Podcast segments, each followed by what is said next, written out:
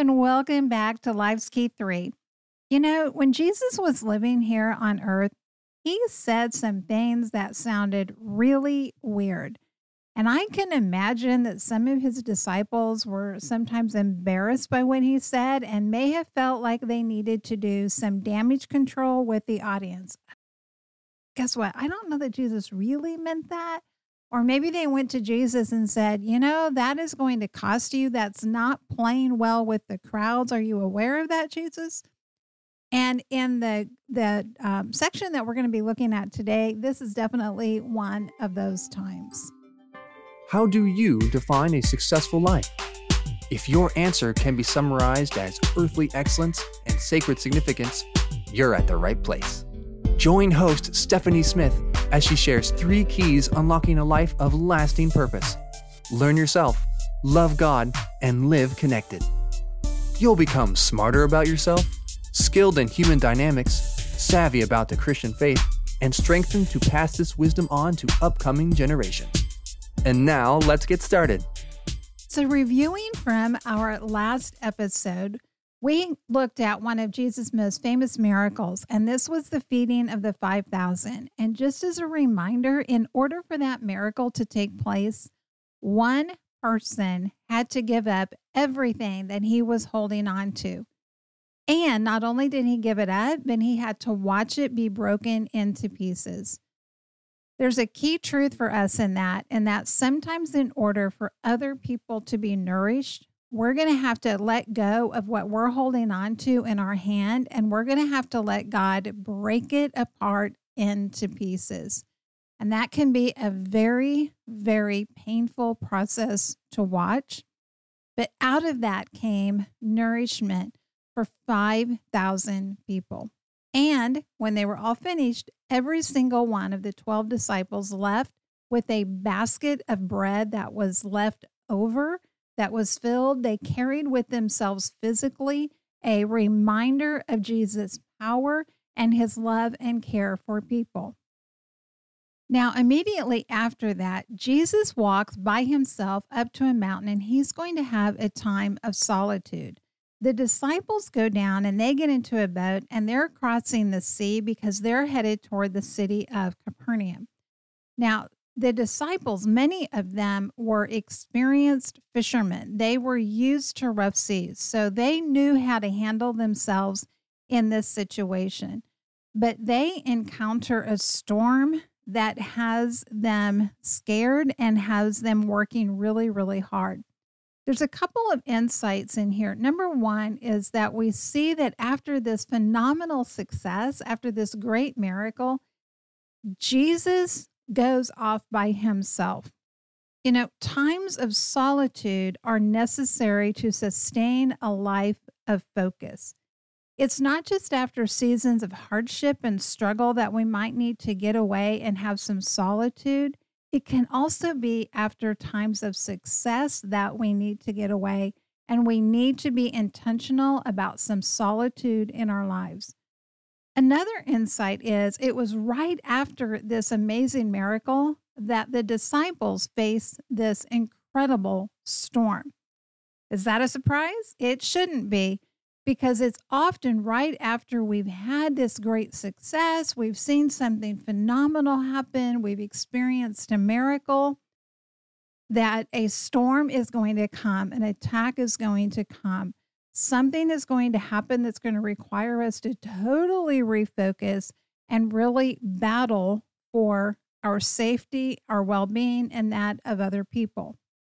Jesus knows that the disciples are down here battling on this rough sea. And you know what he does?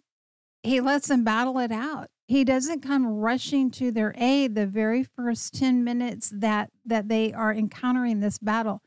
The scripture tells us that they were rowing for three or four miles. I mean, this was a hard, long, arduous journey that they were battling in these really rough seas. Jesus lets them battle it out. You know, sometimes God is going to let us battle through things. It's not because he's unaware or uncaring. Just because he's not present with us in the way that we can see and feel doesn't mean he's unaware. But there are times that God is going to leave us to battle something out. But eventually, Jesus shows up and he comes walking along the water. And the disciples are initially very scared. And then when he says, Hey, there's no need to be afraid, it's me, guys, then they're it says that they are so happy and they let him in the boat. You think? You think if he walks along that they're gonna let him in the boat? So of course he gets into the boat. And it says that immediately they were on the other side. They didn't have to keep battling things the way they were because as soon as Jesus stepped on board and basically said, okay, that's it, time's up for this storm, then they were exactly where they needed to be. God has ways of moving us from one spot to another without any effort on our own when we just show up and are faithful with wherever we are and to battle as long as He calls us to battle. So they show up, and then the next day on the other side, the, the people who had experienced this miraculous provision of food on the previous day, they figure out where Jesus and his disciples have gone and they show up there too. This should not be a big surprise. And I would have to say, I think if I was there in that crowd, I would have been looking for Jesus too. Hey, that was a phenomenal feeding. I didn't have to do anything but show up. Could you just do that again, Jesus? But what's significant here is that the people show up looking for another miracle. They don't come looking for the miracle worker. They come looking for the food. They don't come looking for the source of that food. And that is so important for us to remember.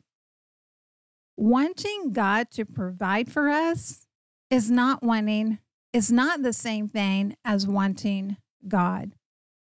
And so Jesus basically says to them, um, I'm not repeating yesterday's provision. Sometimes what we get focused on is God provided for us in this in this area in this way, and that's how we want him to do it again. And God comes along and says, mm, That was yesterday's provision. It's not today's provision. Today, I'm going to give you something different. So, how can we test this in ourselves to know our own hearts? Are we seeking God or are we just seeking for God's provision? Because they're not the same things. Well, we can look at how the people dealt with this to give us a clue. What they eventually said to him when they recognized he wasn't just going to start doling out food again was they asked him this question What sign are you going to do that we will believe you? Do you get that? I mean, the, the previous day, they had seen Jesus take a couple of fish and a few loaves of barley, and they had they had watched him break that up and distribute that to feed 5,000 people. And here they are the next day going, uh, what sign are you going to do? Um, you know, it's kind of like we've forgotten what happened yesterday. We're going to ignore that provision and we're going to come to you. So, what were they doing here? Well, one, what they were doing was they were putting the burden on Jesus to prove himself to them rather than assuming the responsibility for themselves to decide what they were going to believe about Jesus. And that's a question that we can ask ourselves. Are we looking to say, God, what are you going to do for me? What's another sign that you're going to show me? I'm going to put the responsibility on you to show up for me and then I'll believe? Or are we going to assume the responsibility for ourselves that says, hey, I am going to remember your previous provision for me. And out of that, I am going to choose to believe. I'm going to see what you've done for me personally. I'm going to read about what you've done throughout scripture. And it is out of those things that I will assume a responsibility for what I believe rather than shoving it off on you. This is something that we can also use in our personal human to human relationships. You know, sometimes what we need to ask ourselves is Am I assuming responsibility for how I show up and, and the judgments that I am making about someone else? Or am I just putting the burden of proof on them and I'm going to make a judgment about them and then they're going to have the obligation basically to prove me right or wrong? Now, there's a difference between owning our interconnectedness and the effect that we have on people and being lazy in our thinking and being lazy in what we require of ourselves or accepting someone else's laziness about what they require of themselves. And then we end up assuming a responsibility that's not ours. And so, this is something here that we can see in how Jesus handled this situation. He didn't assume a responsibility to prove to these people that he was who he said he was. He had already done enough and said enough to them by this point that they had enough to go on. He said, in effect, it's not my obligation to you to continue doing what you want, to continue dancing to your tune, to continue showing up for you in the way that you want in order to expect that you're going to believe who I say that I am. And there are times in our human relationships where we just have to draw a line and say, it's not my obligation to continue trying to show up for you in the way that you prescribe for me so that you will believe something good about me. There is a mutual responsibility that takes place in a relationship where we also have the obligation to someone else. And we also recognize that someone else has an obligation to us to say, hey, I have a responsibility for what I choose to believe. And it's not just always your job to show up and prove me right or prove me wrong.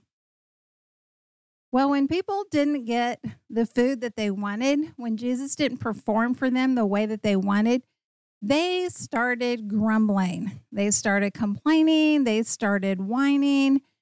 And they started complaining because Jesus, when Jesus said, Hey, instead of looking for this physical bread like I passed out yesterday, I want you to look at me because I'm the bread that came down from heaven.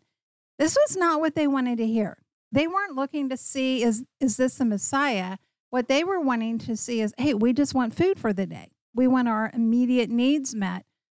They weren't focused on their eternal needs. They were focused just on their immediate needs. Now, Jesus had already proven to them the day prior that he cared about their physical immediate needs. But they could have shown up the next day and maybe brought their own lunch so Jesus begins talking about things, and I have to say, on the face value, when you read this, it just sounds weird. Okay, I mean, this is not the kind of thing that would go over well if you started posting this on social media today. It might go viral, but it would go viral in a very bad way, or else people would just totally freak out and you could potentially lose a lot of followers because he starts talking about things like eating my flesh and drinking my blood. And if we look at that at face value, we're like, uh, Jesus, I don't think that really was a very smart thing to do. So, why is he saying this to these people? Jesus expects them to do the work of deep thinking. You see, a thinking person would have immediately recognized that Jesus was using symbolism here. The Jews were well acquainted with symbolism. It was woven throughout their laws and their customs, their language, their stories. There's an expectation here that they could distinguish between what he was talking about literally and when he was using something symbolically. That was a reasonable expectation of the audience that was listening to him. They didn't want to do that they didn't want to do the hard work of thinking about a deeper meaning. They just wanted to take his words at face value because then they were very easy to dismiss. You see, if if it's a matter of saying, what he wants us to eat his body and like literally, you know, go start drinking his blood somewhere. If they just took it at that level, then of course they were justified in walking away and saying, that's really gross and that's not something we're going to do and that's not right and then they could just walk away and have no judgment but they had an obligation because they had the ability to recognize Jesus wasn't talking about cannibalism here he was talking about something symbolically and they needed to shift their thinking from this surface level thinking to this deeper way of thinking. And the bottom line was they just didn't want to do it. They wanted to stay at this shallow way of thinking because that gave them the justification they needed to walk away from Jesus. And this is a key insight for us, not only in our relationship with Jesus, but in our relationship with one another. You see, whining, grumbling, complaining is usually evidence somebody doesn't want to take responsibility for themselves. Now, there is a difference between identifying a real problem and saying, here's a problem, here's a conflict, here's a potential solution, or even, I don't have a solution, but I know where I'm going to go and I'm going to be intentional about going to go searching for one. But when somebody just wants to whine and grumble and complain, it's usually evidence they don't want to take responsibility to do hard work. And that might just be the hard work of thinking. It doesn't have to be physical hard work. It doesn't. It doesn't even have to re, um, um, carry with it any big major to do list. It might just be the work of thinking. You see, Jesus wasn't asking those people to all get into boats and to sail back out into the sea and go fishing for the day. What he was asking them to do was the work of thinking in their mind about who he was and then about what that meant for them as individuals. So if you encounter someone who's whining and grumbling and complaining a lot, usually if you look close enough, what you're going to see is a person who does not want to take responsibility. Even if they have all kinds of protestations to the contrary, the more the whining and the grumbling and complaining goes on, it's pretty good indication there's not a whole lot of responsi- personal responsibility that's being taken. We live in a culture today that it is so easy to get by and to even quote do well if we're looking in terms of our immediate needs, and I don't just mean immediate for today, but I mean in terms of our life on this earth and not just thinking in terms of our eternal impact. If we just stay shallow, if we stay shallow in our thinking, if we don't require ourselves to do the deep work of thinking, to do the deep work of, of learning and uh, beyond just, just face value and so it's really important for us to to walk away from this and to say we have a responsibility. If we want to be a follower of Christ, really and truly, not just be saved, but to be a disciple of Christ, we must engage and be willing to do the hard work of moving from surface level thinking to a deeper level of thought. Well, a lot of people didn't care for this discourse. And the Bible tells us that many people stopped following Jesus after this. They said, okay, that's too much for us. We didn't come. Not only did we not get the miracle and the provision that we thought we were going to get, but he's talking about all this weird stuff that we don't want to, to have to really wrestle with. So we're going to leave. So here's another insight for, for you out of this today. If you speak words of truth, especially to people who don't want to think beyond the surface, you're going to lose followers. You're going to lose people. Truth telling always comes at a cost. Let me say that again. Truth telling always comes at a cost. So after these people leave and walk away, Jesus turns to the 12 disciples that are still with him and he asks this question Do you want to go away as well? And I'm paraphrasing that a little bit, but that's pretty much what he asked them. And Peter's the one who speaks up and says, Lord, to whom shall we go? You have the words of eternal life, and we have believed and have come to know that you are the Holy One of God. So, how did they come to know this? How did they move from belief to knowing?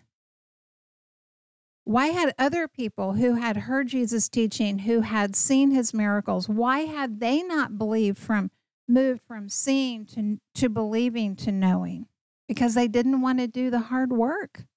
They didn't want to have to wrestle with what Jesus said. They didn't want to have to think about their response to that and that if they believed that Jesus was the Messiah, that was going to have a cost to them.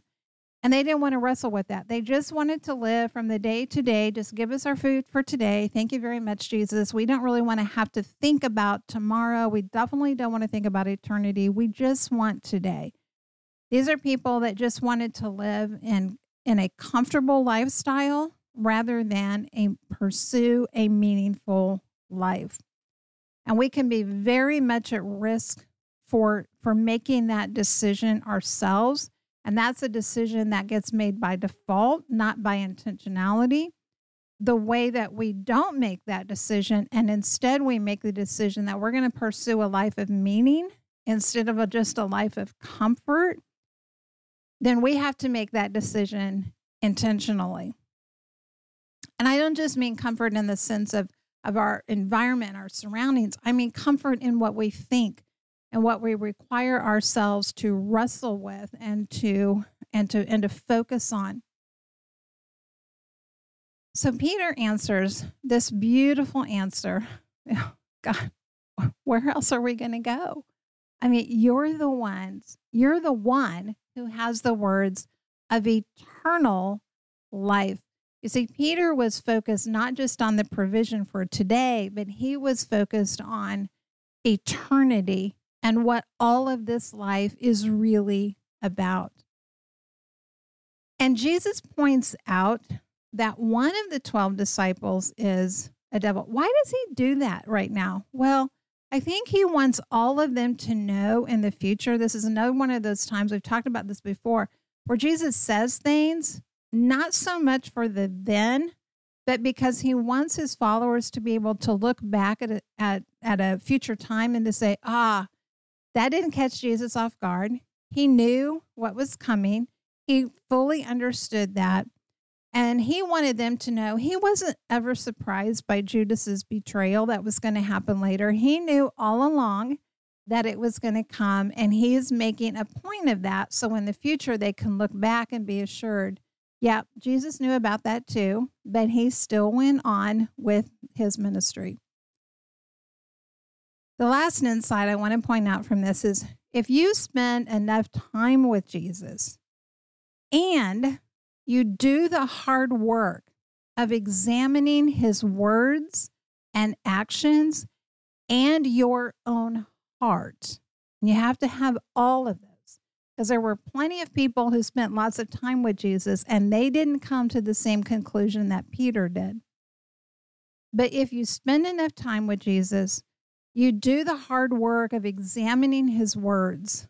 That's going to be studying the Bible, not just flipping it open and reading a verse a day, but but reading his word, ingesting that, letting that dwell in you, and doing the work of examination of your own heart which usually requires also the willingness to be open and transparent and live connected with enough other people who can also speak into your heart and reflect back to you what they are seeing and experiencing.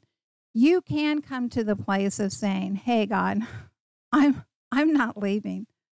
I'm staying because of what I know. I know this for myself. It's not something I can prove, but I know what I know, what I know, what I know. It's not just a matter of belief, it's a matter of knowing. So, very rich um, chapter there in the Gospel of John, um, chapter six. There's some hard things to read in there, and and if you just you know read at the surface level, there's some things that can go kind of like oh, that's that's just kind of weird, you know. But if you look at it beyond the surface and you look at the symbolism and you look at the meaning of those things, then it's like, ah, okay, that makes sense. And there's so many um, insights in there that we can apply, not just in our relationship with Christ, but also in our relationship with one another. Okay, my friend, if you haven't already, and if you haven't, why not? You've got to do this. You need to hop over to the website, stephaniepresents.com you need to sign up for the High Impact newsletter. Now, if you've been listening to this um, show for a while, then you're going to go, wait a minute, that sounds a little different. And you're right, it is. Uh, that used to be called Highlights. And I just want to, I've changed that recently to High Impact because I want to emphasize to you you have the capacity for an impact that truly is immeasurable. It's eternal. We, we've been talking about eternal focus all day today and irreplaceable. Nobody else can come along and fill your shoes. And so I want you to subscribe to that. You're going to get that in your um, email inbox every week. So I want you to uh, hop on over and and do that, and then invite somebody else. Invite them in to listen to the show, to subscribe to to the newsletter, and let's just help share the good news that God has brought to us um, uh, through His Word. And this is just one other way to be able to share and to give insights into His Word. All right, my friend, thank you so much. And I look forward to seeing you on the next episode. Thank you for listening. For information on speaking engagements and other resources, visit the website at stephaniepresents.com. Remember, learn yourself, love God, and live connected.